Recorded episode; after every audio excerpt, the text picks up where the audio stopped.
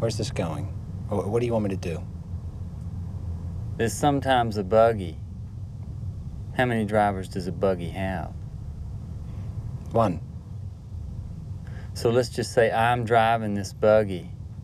And if you fix your attitude, you can ride along with me. Okay. I want you to go back to work tomorrow.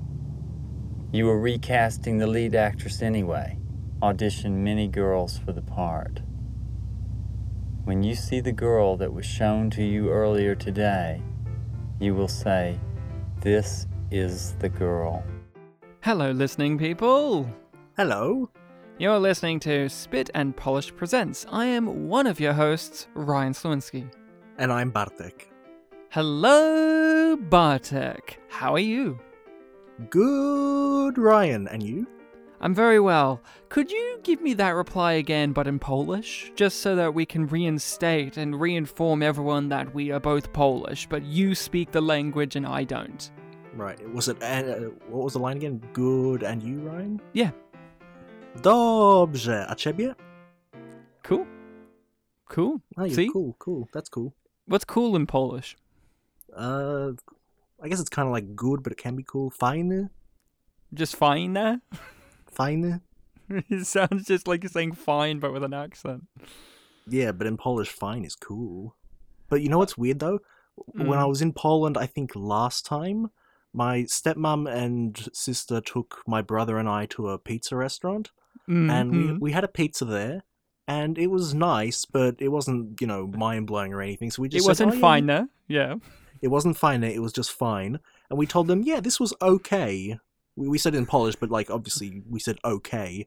And then Mm. later on, my dad came up to us and was like, "Oh man, you really didn't like that pizza, huh?" And we're like, "No, we said it was okay." Apparently, in Poland, okay is uh, like coded. No, I didn't like it, but I'm being nice. Is that not what it is in English? Because it kind of sounded like with how you told that story, that is what it is. In all, in all honesty, I agree with your dad. No, no, we thought the pizza was fine, but like we just thought, like, yeah, it was alright. Yeah, I yeah, I guess it's just the tone of how you're saying it. I guess it's because the story has colored the experience as well. It's just like it was fine, like it was fine, which in its way is saying it wasn't. But I've got to say the words. But I get it. But that is look. If we could keep doing this for the podcast, we would have to change everything about the pod because we are a movie podcast, Bartek. We talk about movies. Oh, I thought we were top four Polish podcast. Well, we are that, but uh, you know, with our radical views, like oh Poland and its sexism, ooh boo, and you being Yeah. like carbonated water, news? boo.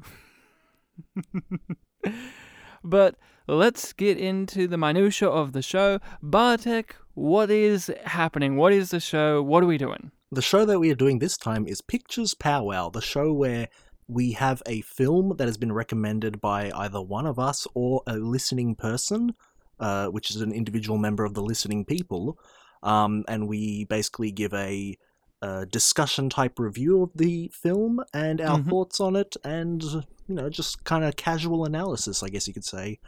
Um, and this Mhm. week we have a recommendation from the listening people. Our friend Mhm. Reese, who's been on the podcast a bunch, has Mhm. recommended the 2001 David Lynch film Mulholland Drive. Yes, not to get confused with this 1999 TV pilot, Mulholland Drive, which we can talk Mhm. about as well. Uh, so, we are going to be talking about Mulholland Drive by David Lynch in depth. So, this is uh, going to have spoilers in it. So, if you have not seen this film, or if you need a refresher on the film and don't want to have the details spoiled for you, do give it a watch uh, and come back and listen to us. If you Yeah. are not concerned with that, or if you have seen the film and, and want to hear our thoughts, off we go, Bartek. Yep, and if you're on the fence about whether to listen or not, I think this is a type of film where kind of starting off with the spoilers might make it easier to talk about, or at least mentioning it early on. So, Ooh, I may disagree with that. I think I think you just Okay. need to watch the film for yourself and then and then come back. I think. oh no, no, I, I mean for the purposes of our discussion in this episode. Yeah, I guess. So let's get into Mulholland Drive. I'll talk about my history first with this movie, and I guess briefly to touch upon David Lynch as a filmmaker as well. Although we've talked about our feelings on David Lynch a bit on the pod, and but we'll retouch we'll touch upon them again for people who haven't heard those. Uh, Mulholland Drive is uh, one of the earlier Lynch films I have seen. Um, I had probably seen Elephant Man before this, and I'd definitely seen Eraserhead before this. And so I had not uh, had a full grasp on the the Lynchian type storytelling that he does. Uh, you know, Elephant Man is a bit more of a conventional story, uh, still told in a Lynch way, but not full on Lynch. And Eraserhead is, well, it's crazy. And so that does give me an understanding of what Lynch was like, but even Eraserhead is very different to Mulholland Drive. So I had seen Mulholland Drive not really being in the context of David Lynch fully. Um, and I hated it. I did not like Mulholland Drive. I've only seen it the one time before this viewing, and that was that time. I absolutely despised this movie. I found it pretentious. I found it needlessly boring and slow. I didn't like any character. In fact, I did not think there was any character with actual character to them when I had first seen it. That that mm-hmm. part has changed definitely, but I I didn't find it engaging. I didn't find it uh, com- particularly compelling. Nothing about it stuck with me really. Like when I think about Mulholland Drive over the years, all I remember is oh that's the Naomi Watts movie. Like that's what I remembered more so than any of the visuals or twists and turns or dream sequences or anything else that is a bit more trademark things you remember about a David Lynch movie. This one didn't even make that much of an impact on me, other than I didn't like it. And over the years, I've talked to people and I've encountered the world of film discussion and the internet, and this is, you know, probably one of his most acclaimed movies. It's one of his highest rated movies. It's even higher rated than Blue Velvet, which I think is his best film. Um, and I have over the years been wanting to revisit it to see if my opinion has will change because also I have a, a bit of a deeper understanding of David Lynch the person and the filmmaker and I've heard him talk over the years about his process of making stories and movies and he would often bring up this film as an example of how he approaches telling stories. Mm-hmm. So I was excited to revisit this. Um, what's your history with this? Um, I hadn't seen it before. I'd heard of it, but didn't really know anything about it. I think it was uh, last year I watched my first David Lynch thing, which was um, Blue Velvet, and I enjoyed that. And then obviously earlier this year you got me into Twin Peaks, which was initially for the purposes of the podcast, but I found myself enjoying it quite a bit. Um, So when I heard that our friend Reese McKenzie recommended this film and we put it on the list, uh, that was always a sort of promising thing for me because I was really keen to check out another thing that David Lynch has done. Mm. Um, so for this podcast, as of last night, I watched the film for the first time. Uh, wow. I was also interested too that our friend Reese McKenzie, who's a film guy, recommended this movie because he has talked on our podcast before that he has an even lower tolerance than I do for pretentious um, films. He really does not like. Uh, very pretentious, uh, slow movies. He has less of a tolerance for them than I do. And so I was very keen on the fact that he likes Mulholland Drive and he likes David Lynch. And this kind of touches upon uh, our discussion last week on the Neon Demon of why do people, like, why do certain um, filmmakers or storytellers like David Lynch get away with that kind of problem that we may have with other uh, films and pieces of media. David Lynch seems to have cast a spell on people like myself and you and Reese of he does these things that we may not like in other movies, but we like them when he does th- them. And it's always Yeah. interesting to figure out why that is for each individual. And we'll definitely touch upon that uh, in our discussion. Uh, so, what did you think of Mulholland Drive? I quite enjoyed it. Um, it was it was definitely a film where towards the I think the last third is when the big shift happens. Um, when it happened, I was you know trying to analyze what was going on, why it made the shift, what came before, what is currently happening, Mm, and even though it took until like after the film was done for me to fully piece things together and even then you know i'm not fully sure um i felt like there were moments in that last third where like something was introduced and i would have like a moment of insight and think like Hmm. oh okay it's all coming together before you know another thing happens and i'm like wait no that's not right Hmm. um so yeah it was it was an interesting experience uh weird things happened um a lot of them a lot of them reminded me of twin peaks mhm. um, including return a returning face. Uh, a few, a few.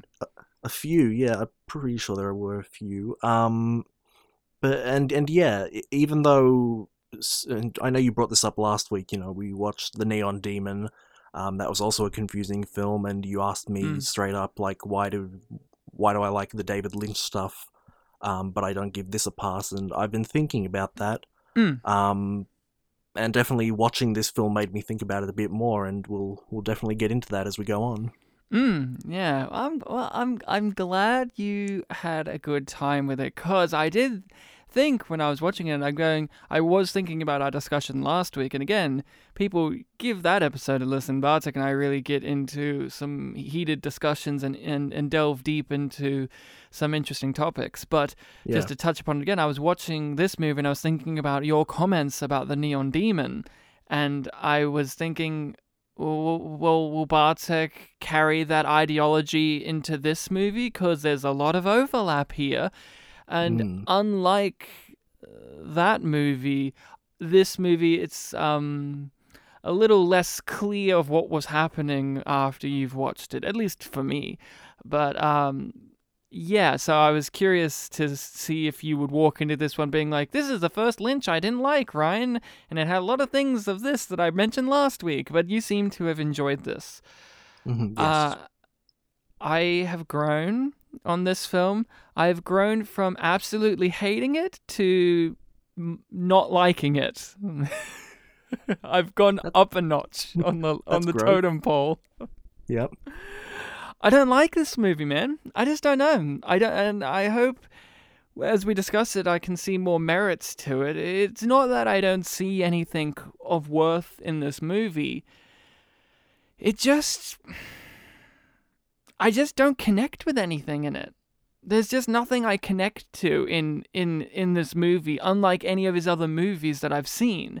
I haven't seen all of his stuff, but even the things that I don't love necessarily, like uh, Lost Highway, there was things in there's things in his movies that I connect to, whether it's a character or an emotion that the film wants me to feel or experience, or a mm-hmm. striking visual that's sticking with me, and I just don't have that in this movie. I was watching it last night, really, really looking at it and really wanting to experience it and having ingratiated myself in this world. And our discussions last week about the Neon Demon, and I was thinking about my views on that, and I was trying to, you know, think uh, in an open minded way like I did with that movie, with this one. And I don't hate it now. There's lots of things that kind of add up a bit more, and the tone makes more sense to me now but I still don't connect with it, and I still find it pretentious Yep. to an unbearable degree. But it is one of those films where people are like it's a masterpiece. It's his best film, and I'm just looking at it, and I and I struggle with with this movie uh, very much so to see w- where people are getting that from. And I guess people could say the same when we talked about Twin Peaks Fire Walk with Me. Um, but to me, Twin Peaks Fire Walk with Me, as crazy as that movie is, it still has that performance at the center of it, that really Mhm. ground, that really emotionally devastating performance that I can attach myself to. But this film didn't have that for me. None of the performances really stood out to me as particularly striking. They were all good. No one was bad in the movie. I even enjoyed the sillier type of characters that you kind of see in your David Lynch affair at this point, like your silly hitman character and all of that. But I just don't connect with this film. What about this film worked for you?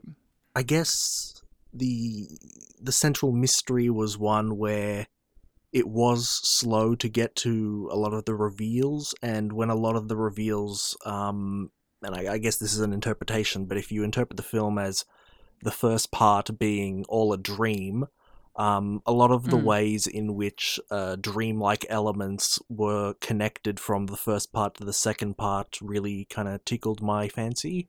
Um, a lot Mm. of repetition or connecting of things between the two of them in ways that weren't necessarily uh maybe this isn't right maybe not necessarily direct but uh, solid enough to identify um, i found that an interesting thing going on Hmm. Hmm. if that makes sense Yeah, I. Mm, yeah, I see. I see what you're saying. I just. I don't know, man. I, I, I like the central thing of these two women trying to figure out this woman's identity, and then it's a dream, and the roles are reversed, and you see like, oh, this is actually how the story played out and that stuff works for me. But what didn't work for me in that first half is just like I want to be invested in their little romance and exploration and detective case, but then we just detour off into all of these other things that just feel really random. And of course, they're not fully random. There's a reasoning for it. There's a dream state logic of, oh, she's taken this thing from her real life world and she's recontextualizing it in her dream to help justify her horrible actions that she's done in the real world and all of that. I get that, but I just the pacing of the movie. The movie's too long for a start. Uh, for me, it, it's nearly two and a half hours long, and it feels Mhm. it. But i think it is two and a half hours long it's like two hours and twenty six minutes.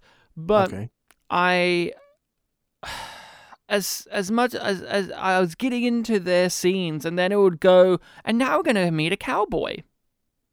And then we're gonna spend time with this cowboy guy. And oh we know he's gonna be important, but I just wanted to spend more time in their story instead of detouring off to this guy's talking about a dream he had. And then and then he faints and then we don't see that guy for another hour. Like the, it, it did feel a little bit too much like vignettes, uh, too much like short films, too much like David Lynch wrote these down in his dream journal and he wanted to put them in his movie. Uh, and, and you were ultimately led to think that they were going to connect to the main story in some way but they ended up being oh, either like red herrings or loose ends I didn't even think that. I just, I, I like, I, I guess I did think that, but there does, like you said last week, there comes a point where you just surrender yourself and go, oh, I, I, I don't know, but I'm sure David Lynch does. hmm Uh, I didn't care about those things. That's the main thing. I didn't connect to any of those vignettes. I didn't connect to the director guy's story. I didn't care about him or his woes or his problems or what that story was commenting upon the Hollywood industry or her story. I didn't care about the cowboy story guy. I didn't care about the guy who's a dumbass assassin who shoots a fat lady. Like, yeah, it's funny, but I didn't I didn't connect with it. I didn't register with it. What I did was their story. And I know that stuff connects to their story. It does, and uh, who she is in the real world, Naomi Watts. But I was invested in their stuff. And every time we left them and their apartment, my brain just wasn't in tune with what the movie was trying to give me because I just didn't care about these stories. It's not like Twin Peaks, where Twin Peaks, the show, not the Fire Walk with Me movie, even the Fire Walk with Me movie is far more focused in on the character who's the central thrust of the movie.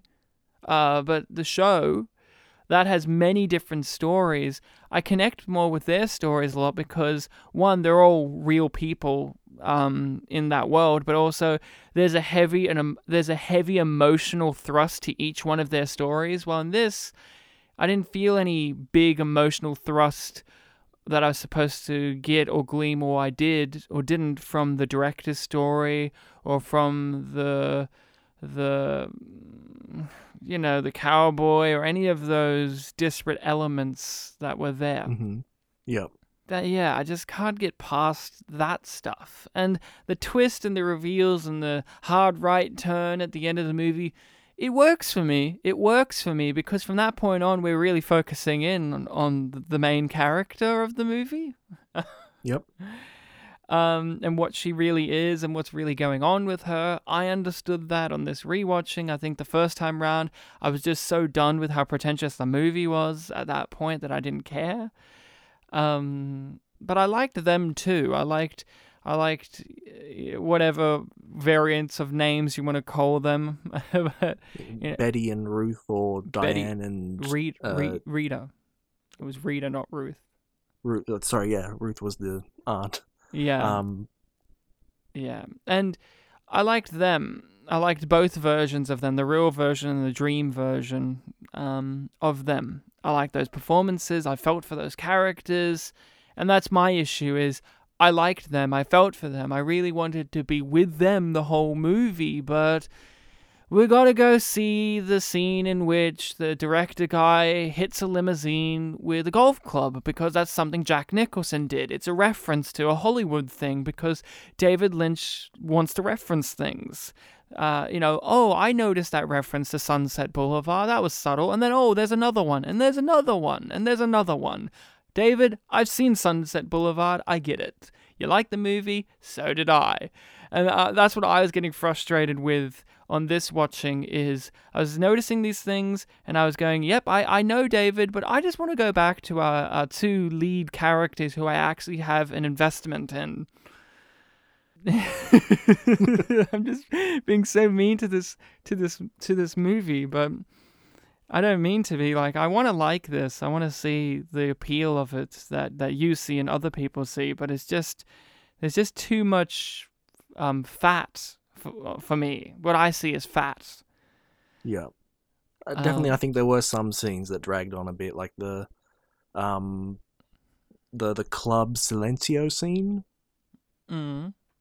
It was it was a long scene. It was very highly mm, metaphorical and surreal. Mm. Um, and it was definitely something that like I'd think about more after being Mm. done with the film. Whereas a lot of other things, I was trying to connect them as the film was going on. Um, like a lot of the elements we were talking about before, which you describe as fat, Mhm. which in a way ultimately do kind of end up being like that Mm. because you know the film is described as a mystery film and you think that there is an entire conspiracy going on because one of the Mm. elements is there is a literal conspiracy a mafia group is uh, forcing a director to hire one specific woman in a role despite the fact that he doesn't want to um, Mm. and you think that that's somehow going to relate to the central story and that is a kind of false promise that uh, pulls you along throughout the whole movie And it technically does connect to the central story, though. That's the thing. Like, they all technically, like, they all do connect in a way, but it Yeah. isn't as crystal, it isn't as crystallized and clear like more conventional movies or like previous Lynch movies that we've, like, or previous Lynch material we've discussed on the show. Uh, as as surreal as those things are, like the Twin Peaks universe is very surreal. There's lots of loose ends. There's lots of ifs and or buts, but there's lots more things in that world that are pretty set in stone. Of this is what this is, kind of thing. But uh, that's my opinion on that. I also have a bigger attachment to that world um, than this one. Uh, so what did you think the movie? I kn- I know this is the tough question. It's a David Lynch movie, but I've got to ask. Yep. What do you think it's about? What do you think it all adds up to? What do you think is being said? What is the movie? What is Mulholland Drive to you? So I see it as um our our central character, from my interpretation, is the Diane character, played by Naomi Watts, who throughout most of the movie is represented as this Betty character. hmm Um, in her world, she was an aspiring actress who didn't have the talent and she didn't have the uh, fortune of being uh, selected for a role. Mm. Um, she had a love interest named Camilla, played Mm. by our other lead, who she was in a relationship with. Uh, it was broken off, and Camilla ended up having two different lovers that weren't her. So she had this dual issue of being jealous of her and also, you know, being kind of scorned that her love was ultimately thrown aside. Um, Yeah. And in her her reaction to all that was to you know hire a hitman to to kill Camilla, and at some point a David Lynchian surreal stuff happens, which puts her into this uh, dream world in which she is living out the idealized life that she would have wanted. Um, so you know, she the Mm. the woman she loves is with her. She is having a promise. She's going to have a promising Hollywood career. Uh, she completely nails an audition to uh, unambiguous praise. And when she doesn't get the role, she realizes that it's because there was a conspiracy. Like the director was forced to choose someone Mm. else. So it, it kind of sees her as uh, not being at fault for a lot of things that happened. Yeah, that's a very succinct kind of way of looking at it. I'm very similar. There's a few details that I, I kind of picked up upon this watching of it that I didn't on the first all those years Mhm. ago. Yeah, I got it as Naomi Watts uh, as Diane. Diane's a great name that David Lynch loves to use a lot. Um, And a dual identity thing with a character named Diane. yeah, and dual identities and blonde women. And he likes Yeah. those. Um, and he likes Naomi Watts. Uh, and he, uh, but I got it. Yeah, I got a very similar vibe of Naomi Watts' character is a fuck up in the real world. Diane, she's a loser. She's a drug addict. She's a failure. She tried to live the Hollywood dream, and it chewed it up, it chewed her up and spat her out. She was a promising star because she won a jitterbug competition, uh, and she thought that could propel her to higher acclaim, but it did not. She did not succeed in the audition for that movie, and Camilla got that role in the movie that she wanted. And whatever along the way, they form a relationship, but the relationship is fundamentally broken at its core because to me, uh, she hates Camilla and loves her at the same time. She hates the Camilla who is the vapid movie star actress that everyone loves, but she likes this sensitive Camilla that I think is the representation uh, that Rita plays in the dream. That's the Camilla that she likes. The Yeah. the sweet natured good person. She, she doesn't like the, the vapid Hollywood star that Camilla can can put on. Yeah, Uh, and the person who was in the dream was also someone that needed protecting, and you know, because Mm. she sees herself as good, she will protect her and try to solve her problem. Yeah, and in in in the real world, yeah, like you said, her and Camilla have falling out. Cam- Camilla's gonna marry or get with the director guy, and obviously she has a boner against that director guy. She doesn't like him, obviously, for that. Um, and she hires a hitman, like you say, and uh, she regrets it ultimately. I, uh, you know, I think her dream state is her trying to process the the guilt and the regret of killing the love of her life, and it's her brain trying to cope with it and justify it and reconcile the fact and ignore it and rationalize it and recontextualize it with all these things from the real world that she's putting in her in her dream state to make her story better.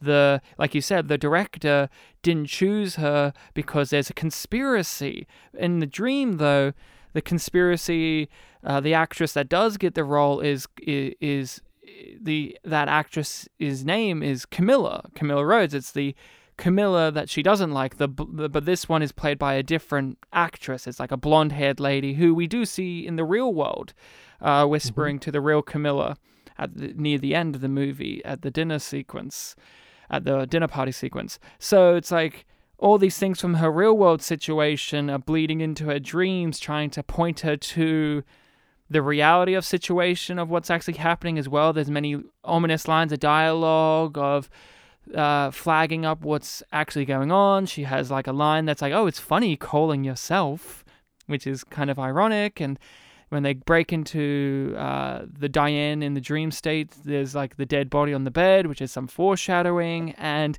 there's also things from her real world that are bleeding into her dream and she's recontextualizing and that stuff is and that's what the movie is you know that's what it is to me and um that is all great and uh, like uh, when i say it and talk about it like that it sounds so awesome like i'm like that sounds great you know i love that and there's so many more details that are really impressive when if i keep going along that that line of discussion like uh, you know, keep going along that line. Like in her audition scene, the big audition scene that uh, she nails the role and all of that in the dream, like that's in a dream. Um, the director of that movie still doesn't appreciate her performance. He's still like it feels false and phony, and I get several meanings from that. Like I, I bet you those were probably the feedback that the real director gave her in her real audition, probably because hmm those are the things you hang on to especially when you're an actor you hang on to the negative feedback more so than the positive and or i also take from that scene when the director's still like giving a bad feedback he's being judged by everyone else and he's seen as completely naive and clueless as if he's a type of guy that can't see a great actor standing in front of them like he's completely blind and naive so i also get that there's also there's just those little details like that that I really love about the movie. Like there is things I do love about this movie. The audition scene being probably the best scene in the movie for me. Um, and all of that is what I get from from the movie. And when I talk about it, I'm winning myself over about the movie. But then I just remember like long sequences with Billy Ray Cyrus in them. Yeah, and Mhm. and the director pouring paint on jewelry and here's a reference to Sunset Boulevard for a whole scene, and here's another one for for Gilda, and that's when the movie loses me, and a lot of its dialogue loses me too. Like I don't find it as charming as I do in other David Lynch movies because. uh, I don't know. There's just uh, like I keep saying, there's a disconnect there. In other movies of his, I've bought into the world a bit more. Um, so the weird dialogue of the world of Twin Peaks, or the world of Blue Velvet, or the world of Elephant Man, or the world of Eraserhead, I feel like I understand or am more ingratiated in that sphere, and he's put me under the spell that his dialogue makes sense in that world. But in this, it did feel like, oh, it's just David Lynch dialogue. Oh, here's a guy who's going to talk about a dream he had. And it's going to be a really long sequence in which they talk about this dream, and it just goes on and on and on. And that guy was in Idiocracy, Bartek. Did you recognize him? He looked familiar, but I couldn't pinpoint where I saw him. He's the guy that's in every movie ever made ever and every TV show. I, I mentioned him in Idiocracy. He's the guy who who um, at the beginning of the movie is the intellectual husband who who dies trying to jerk off to um, right. inseminate his wife. And he's in everything. he's in everything. And here he's in this movie, and he's great. I thought the performance, I thought that scene played brilliantly. David Lynch definitely nails the the brooding tension of the scene, but I just I just didn't care though. I don't know, like there's the technical aspects and the performances and even some of the lines of dialogue in that scene were really great, but I just I just didn't get into it, man. I just don't know why. Like I do know, like I do, I don't know why for that scene in particular. I think it's just like I, I was just like, oh, David, we get it. You like dreams. Like, Mhm. That's the whole movie. Is dreams. However, you know, doppelgangers and dreams, and this person's playing this person, and there's a double cross, and I I think it's just the David Lynch isms in this movie grate my nerves. Then They're a bit too obvious for you, I guess, this time. or, or even the first time. I don't know. Yeah, I guess. shallow. I don't know. I guess. What were some things that? What were some standout moments to you in the movie? So we had that scene where we first met the director, and he was in the in that meeting room where they Mm. met the two mafia guys. Um, and I think that was the first time we. No, sorry, we had the scene earlier where um, they had the phone calls. I think. Mm-hmm. Uh, that was kind of trying to introduce the conspiracy angle of the film. Um, I thought that obviously we were talking about before that we were being strung along uh, to think that there was actually a conspiracy in this world when in fact it was all a metaphor. Um, I felt like the bizarre nature of that scene because most of the first half of the film is, you know, fairly normal. Kind of reminded me a bit more of um, the villain from what's called, uh, Blue Velvet. How he kind of had a bit of a craziness to him that uh, wasn't quite explained. So Mm. I was I was kind of hooked in to those mafia guys who like he had the cappuccino and he spits it out and it, it did feel kind of I guess uh familiar in terms of David Lynch stuff that I've seen before but I thought that like um that was going to be played up a bit more so it was something that kind of stuck in my head throughout the film And they do come back time and time again, those guys. I mean, they reminded me, they didn't remind me of Frank from Blue Velvet. They reminded me of the Mafia brothers from the Twin Peaks The Return, hmm where they're very ominous, but then they completely deflate that tension by giving them a silly thing to do. Yeah And then they become jokes by the end of the Twin Peaks The Return. But in this, these guys didn't become jokes. One of those guys, um, pretty much the main one of the two gangster brother guys or whatever, the one who reacted to the cappuccino, I'm pretty sure, or the espresso, um, Mhm. is the film composer of, of David Lynch, Angelo Badalamenti. Um, yeah I read that that's him. He was great. I didn't know he did. I didn't know. I didn't know that until until the credits came along, and I was like, oh, oh, he was in the movie as an actor because he is a really recognizable name. I mean, you see that name written down, you, you're not going to forget it anytime soon. it's a name with an identity to it yeah And his music is so good. That's the thing I loved about this movie. The music was was great. I I mean, his music's great in all the David Lynch projects he's on. The music is a standout character of the movie. It is really memorable, recognizable. It is it is a real hallmark of uh, of this era of David Lynch and the music ah, it's just so good. yeah yeah I remember even in Twin Peaks The Return that was one of the big compliments you had for it I mean, I prefer the the pink room sequence with the music in Twin Peaks Fire Walk with Me with the guitar and you can barely hear the lines of dialogue. hmm Uh yeah, I like that scene too. Um with the guys and they got the briefcases there and there's just like the golf club sitting on the desk in front of the director. You're like, what's that about? What's he what's and then you find out what that's about later. Uh Hmm. and he uses it. And just like what a um, pissant the director is, just like, no, I'm not cursing that girl. I want my girl. and they're back and forth, like they're very much playing it like different scenes. They're playing it in a completely different register to him, and his agent, who was also great. um, yeah, I also really liked uh, visually. I liked how David Lynch um, presented. To jump to the end, um, her suicide when she shot herself in the in the mouth, in the head. I really liked how that was presented. It was very, very well done. The smoke filling the room, and it was it was very intense. Like I wish I was engaged emotionally like I was in that sequence like for for other parts of the uh, other parts of the movie. I found that visually striking. I thought it was an interesting way to to visually show that um, instead of just she shoots herself in the mouth and then falls down on bed. Uh, that that extra that extra uh, theatricality to the whole affair uh, was was wonderful. I even like the um, not just because it was funny, but also the the nightmarish quality of the old people that crawl underneath her door.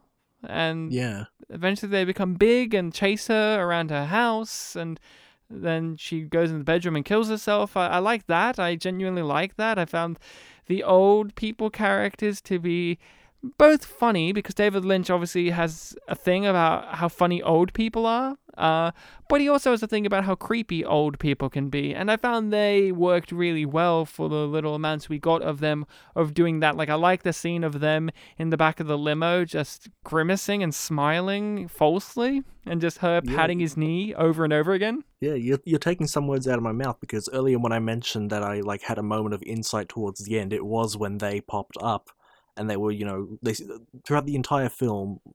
That, that's a bit misleading. They're in a scene early on and a scene right at the end. They are all smiles and kind of giggly. So when I did see them again, it kind of hit this thing for me. I was like, oh, okay, so there was some sort of supernatural thing that was around from the beginning.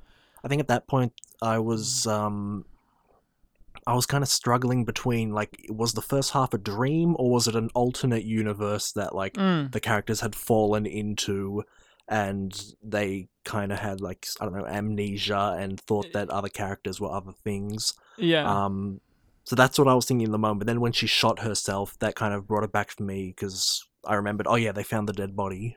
Mm. I you also got to uh, remember the old people are in the opening credits of her doing her jitterbug dance. Oh, were they? Yeah, if you watch that sequence again, they're standing right next to her on either side of her, cheering and and celebrating her. Whether they were con- no, you know, judges or even her parents, who knows, or grandparents, and so they're set up from the very beginning of the movie. They're they're, they're right they're right there, front and center, and there they are at the end. Okay, yeah. I remembered that the film opened with that dancing scene, but I Mm. didn't really uh, remember much from it or pass it too much in terms of uh, its connection to the rest of the movie. So it's interesting that they were there. Well, uh, yeah, and they do bring up the jitterbugs thing throughout the movie, though. So, Mm. uh, yeah, I guess it just didn't stick with you like other David Lynch dance sequences in movies, huh? There's no Leland Well- dancing in Twin Peaks. It's no the hand dancing who in this film stands still or sits still. Yeah, you want to explain that? Uh, who you're referring to, just for those who are not familiar? Yeah, the character had a name. Uh, I can't quite remember. I think it was like Mr. Began with R. Mm. Um, he seemed to be the one in charge of the mafia conspiracy. He sta- he. What they do is they have the the short actor that played uh the hand from uh Twin Peaks in this The arm. fate. The arm. Oh, the arm. That's right, the arm. Oh yeah, because the character was missing an arm. Um, they have him standing in this prosthetic, average sized body suit, but like his head is still kind of small, so it Hmm. looks really surreal. He's in the middle of this dark room with a guy standing at the back, Mm. and he only talks to people on the phone or through this glass wall at the other end of the room Hmm. to talk about mysterious uh, parts of the conspiracy about how you know you have to ca- you have to get him to cast this girl. He can do anything he wants, but he has to at least do that. Yeah, I uh I really like the scene with him where the the guy is asking him like, "Do do you want me to shut it down? Do you want me to shut it all down?" And he's like, "Yeah, shut it all down." When the director's still refusing to cast the woman. Uh, Mm. I like that scene with him, but and again, I like I said, I've described what my understanding of the movie is. I know he's important to this, adding to the she thinks there's a conspiracy, but at the same time, why did we need him there? yeah, it it does feel like a very again, like I said before, transparent kind of. Oh, here's a weird thing to do. Yeah, I wish, uh, and I wouldn't say David Lynch is a subtle storyteller by any means. There are some very overt things, but there were several moments in the movie that I'm like, oh, come on, David. I know you like to be confusing and all, but there's also like some subtlety. Like you didn't like the Club Silencio scene. I didn't like it either, but I didn't like it in terms of how. Um, and I remember feeling this the first time, but I don't know if you felt this of how obviously it was telling us that this is all fake.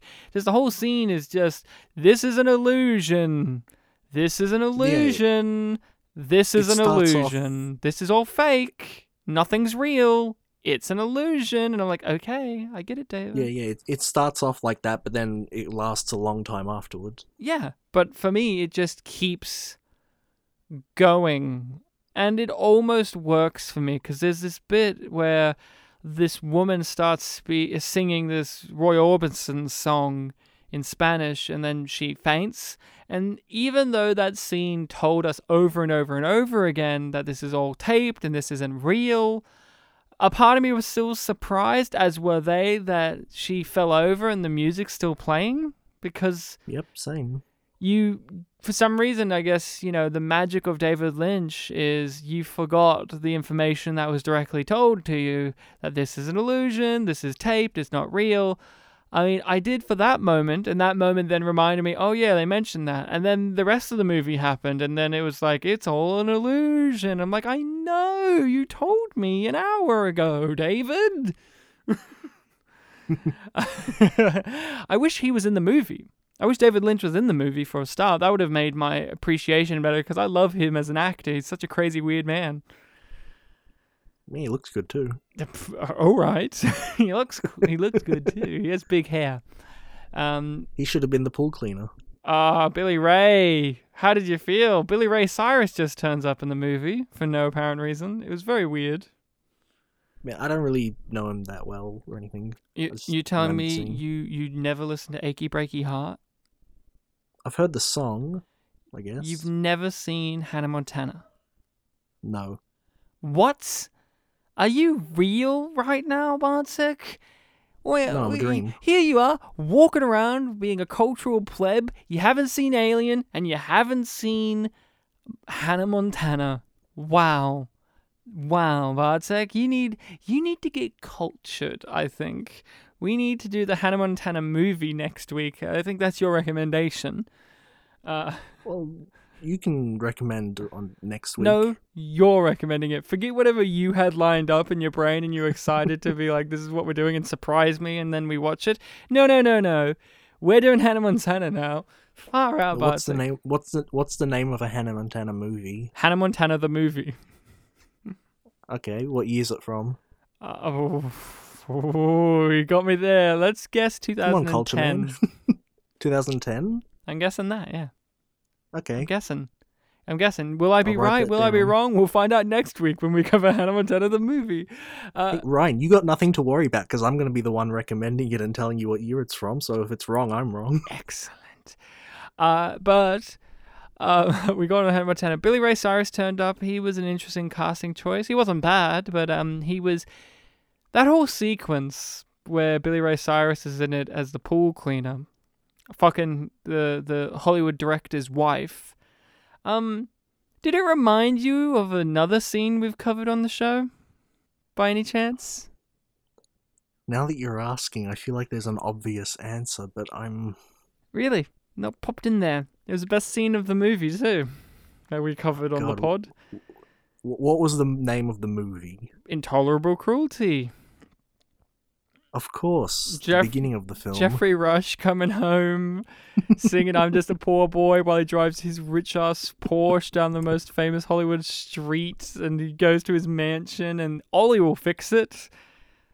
And it reminded me of that. I think this movie came out before, uh, uh before Intolerable Cruelty as well. So uh, yeah, that that was 2004. So right? intolerable cruelty has a lot, a lot, of, a lot to answer for. I think it has to give an, you know, like a, tribute David Lynch, I guess, for the guy comes home to see his wife fucking the pool boy, and then he fucks up her shit. Um, Yes. this guy just dunked it in pink paint, and I was just saying, you can wash that, dear. You know, Uh, like she was freaking out. I was like, oh no, my jewelry is ruined. I'm like, it's just paint. You can wash that. Yeah, and some some would say that pink jewelry is better. Uh, uh, you would say that. Um, I know a guy named Stark Reality. I think he'd appreciate it. yeah, I like. There are lots of things I really do do love about this movie, but I just can't get past how pretentious it feels to me.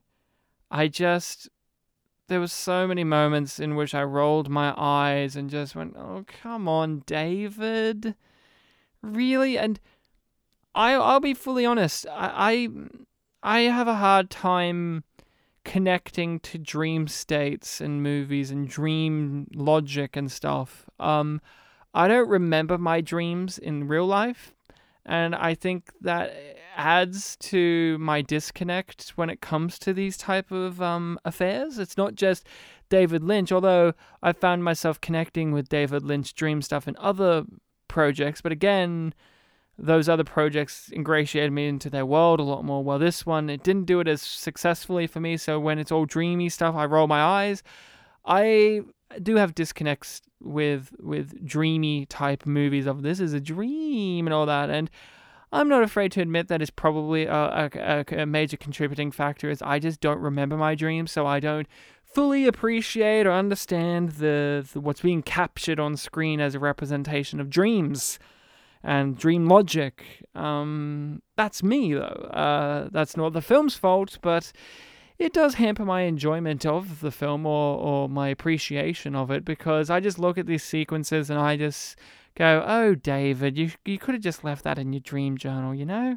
Yeah, now that you mention it, I guess I, in recent years, kind of have been a bit more into the whole dream stuff. Like, I even remember after we did, um, this is jumping back, I think, like two years when we did the Stardust episode Mm. on uh, the mystery box, and I told you that not long after I listened to that episode, I had a dream where I went to a Woolworths to buy some chocolate, Mm. and um, the name of the the chocolate was something like uh, Gus Fring. Hmm. And when I bit it, it had like the kind of fleshy colors that we saw in some parts of that movie, and I just immediately connected, like, oh, Gus Fring, disgusting. And it was this weird thing where I just realized, oh, I'm in a dream. Yeah. And even just last night, i I had a thing where um, yesterday my brother told me that he he's lately been playing the the Pokemon game that came out last year in November, Hmm. and he told me that it has multiple save files, so that if I'm interested in playing it, I can, because that's a thing that hasn't happened in the franchise before. And even though I wasn't interested. Last night, I actually dreamed I, I was playing it, and it was this weird, like, glitchy affair where nothing made sense and it's just really weird that a little thing that happened briefly yesterday that I didn't really think much of you know affected my dreams in such a really weird way And uh, see, what you just did, David Lynch Mhm. transcribed and transmutated into his film. That whole experience you just felt of like, how weird, isn't it? And that, that's what he put in his film. And as you were discussing your dreams and all that, my brain started to shut off because I can't relate to you. Like, because Yeah. I don't have that. And it's like, and that's a known thing you've mentioned that to me many times over the years and I've I've, I've remembered that yeah and it's not your fault it's not this film's fault it, it is just this is something Yeah. i cannot empathize with or relate to it's just and so i have many friends who have surreal dreams and they tell me about their dreams and i'm like oh wow cool like i just don't care i just it just doesn't it just doesn't work for me because I just I don't have that experience in my in my everyday life. I when I wake up in the morning, I'm just like, all right, right. I was just like nothing happened. I know I do have dreams, but I, I just don't remember them. Uh, I haven't remembered my dreams in probably like 15 years.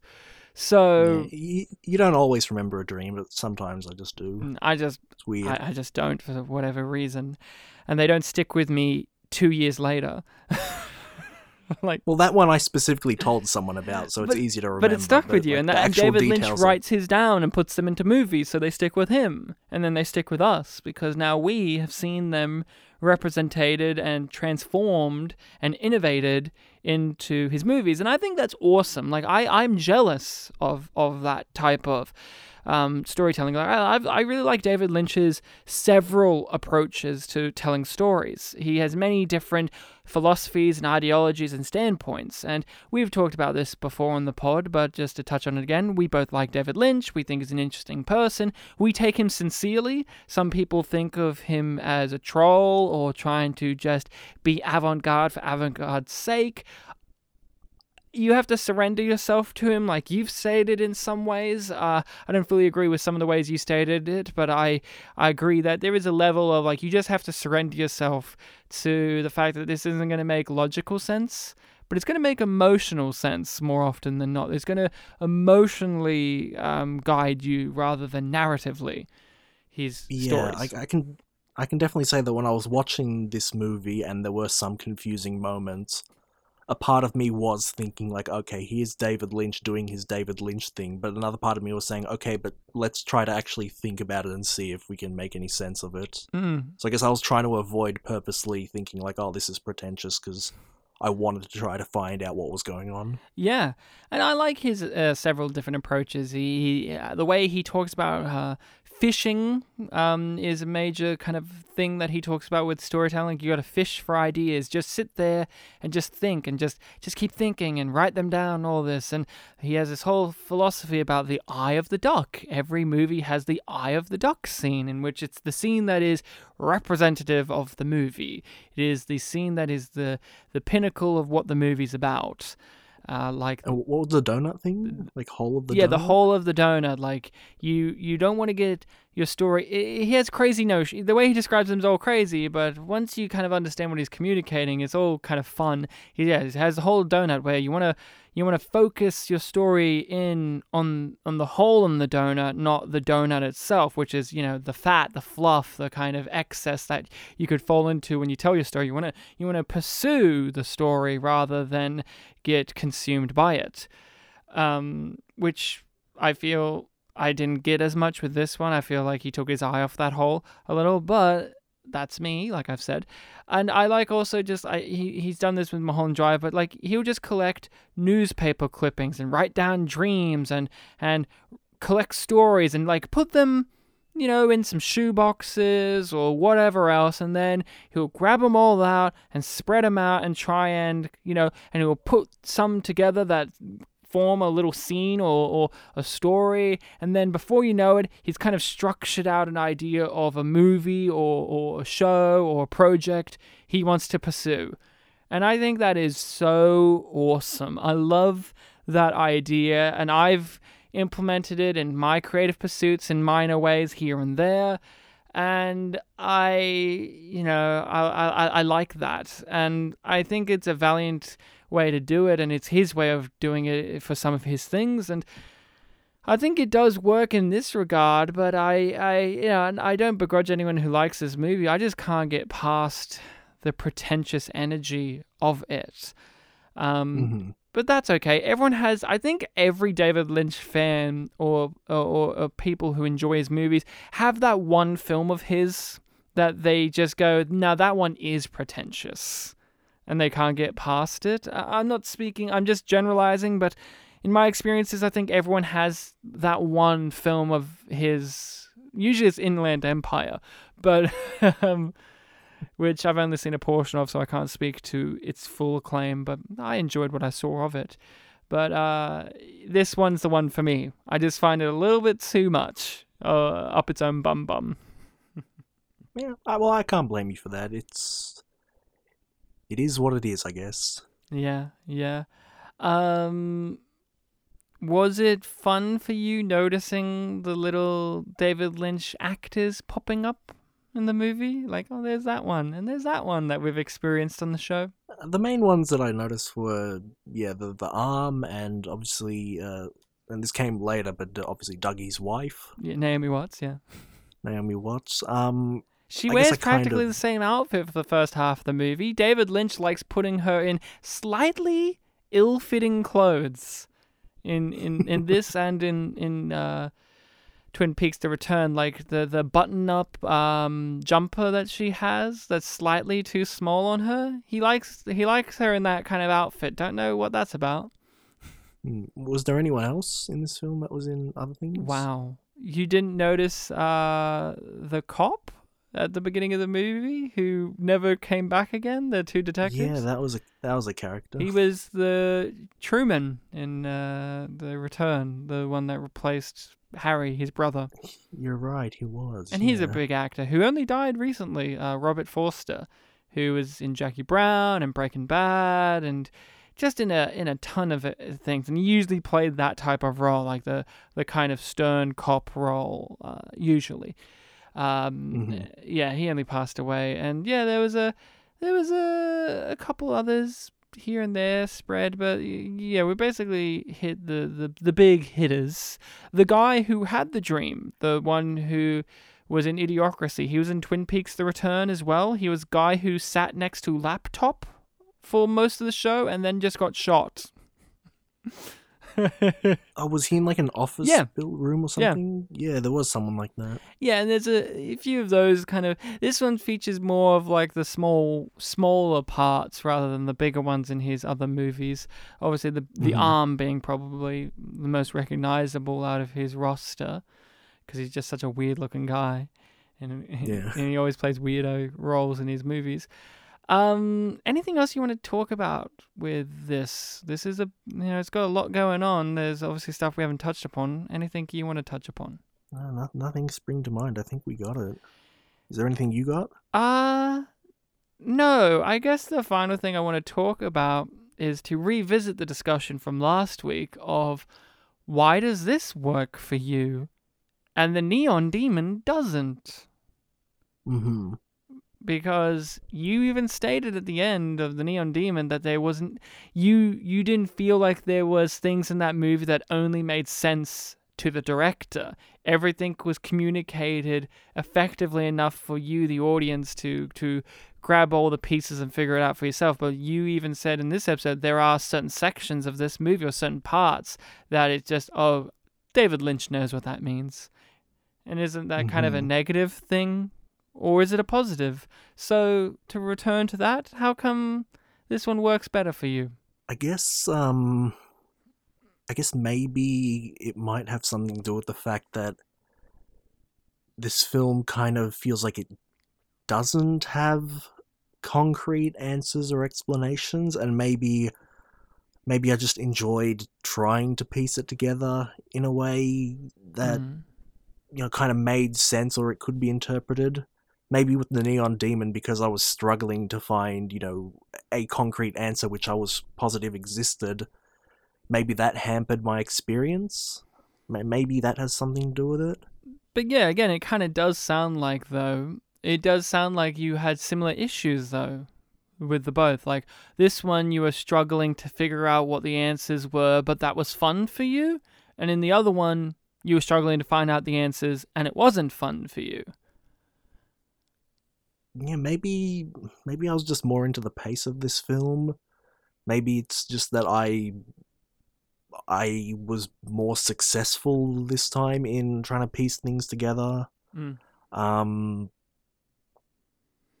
It's interesting. yeah maybe yeah it is because again, i'm trying not to come across like hypocritical or anything i'm trying to like think genuinely like what, Yeah. what the deal is because because I i've, on- I've th- I on purposely did not bring up last week that Neon Demon has similarities with Mulholland Drive because I knew we were going to talk about Mulholland Drive and I didn't want that to fully color the experience of watching this and being like, when you asked me about when you asked me about david lynch and then you said that we were doing a david lynch film next week i put the pieces together well, yeah, that that was fair, but that it would feel weird not to bring that up in the discussion. But I on purposely didn't say Mulholland Drive specifically. Um, Mhm. because we were going to talk about that one, and they do have that overlap. You know, the LA scene that consumes women and spits them out and hollows them out, and they have their different approaches. They are different movies, but there is overlaps in your problems with one and praise of the other, and it's always interesting of why things can be a problem in one movie and not in another, because that is the experience of art. There's the thing of trying to discuss and define why certain things work for you in one thing and don't work for you in another. Um, And it's the opposite way around for me with this movie. I found the things that I liked about the Neon Demons side of things didn't work for me in this movie. Um, I also kind of wish that this movie, um, like the Neon Demon and like other Lynch movies, was funnier. I don't know. It was funny in parts, but I, I don't know. I, I, I, I think David Lynch's sense of humor wasn't as strongly present in this movie like it is in most of his movies, including Fire Walk with Me, which is like a depressing nightmare. mm-hmm.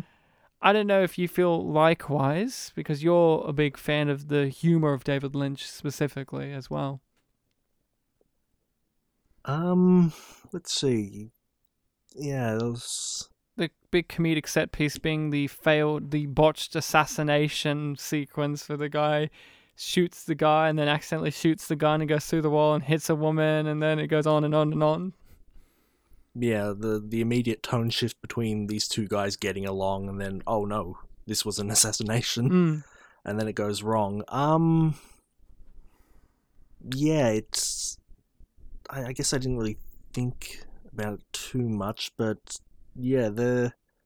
I guess since the whole first half trying is, is kind of trying to build up this idealized, upbeat world, the humor felt maybe a little bit more natural. I- I'm Mm. not not too not too confident in that statement, but The biggest laugh Yeah, I had in the movie wasn't the the assassination scene, which is very David Lynchy type of humor. He also, you uh, know, he likes that kind of humor. But I found what made me laugh more was Naomi Watts' performance for the first half of the movie, because it is so overwroughtly like like innocent and bushy eye, like bushy tailed and bright eyed, and it made me laugh several times. it was very yeah, it was kind of leaning to Mary Sue-isms, kind of, which that's kind of the interpretation of you know this ideal world. She was playing the virgin, pure old Hollywood type of girl that you would see in those movies who was like, golly gee, I'm just so happy. I'm going to make it big and it's going to be great. And like, has. n- You're gonna see me on the silver screen. Yeah, and has no understanding of danger in her world, hmm which again is the idealized version that Diane wants of herself to be innocent again, to be naive again, or at all.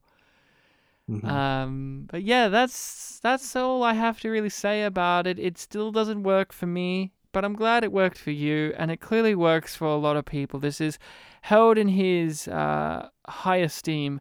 Where would you place this in your rankings of your David Lynch experience? That's an interesting question. Yeah, I've liked all. I've generally liked all the things that he's done. Hmm. Um, I think maybe Blue Velvet still tops it a bit. Yeah. Um, do we count the entirety of Twin Peaks as one thing, or individual seasons and the movie? I, I don't or- know. I, I look. I go Blue Velvet's my number one. Blue Velvet is great. Um, I like then Twin Peaks Fire Walk with Me. I think, boy, that film just gets under my skin. And then Eraserhead, and then Elephant Man, and it it goes on from there. And uh, this movie's my lowest on the list of the ones I've seen of his. Oh, maybe Dune. Dune's below this one, um, because that's David Lynch struggling uh, from the studio. Uh, at least this is him I full force.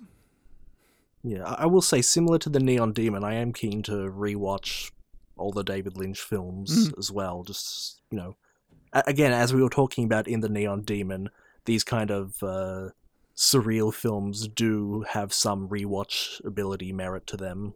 You know, you Yeah. remember things and then you can analyze it a bit easier than just thinking back. It's so funny to me too, because last week one of your main complaints about Neon Demon was how slow it was and that it was so long, and yet it wasn't even two hours. And this is like, you know, nearly two and a half hours, practically two and a half hours, and that wasn't even something really brought up in this for you as an issue.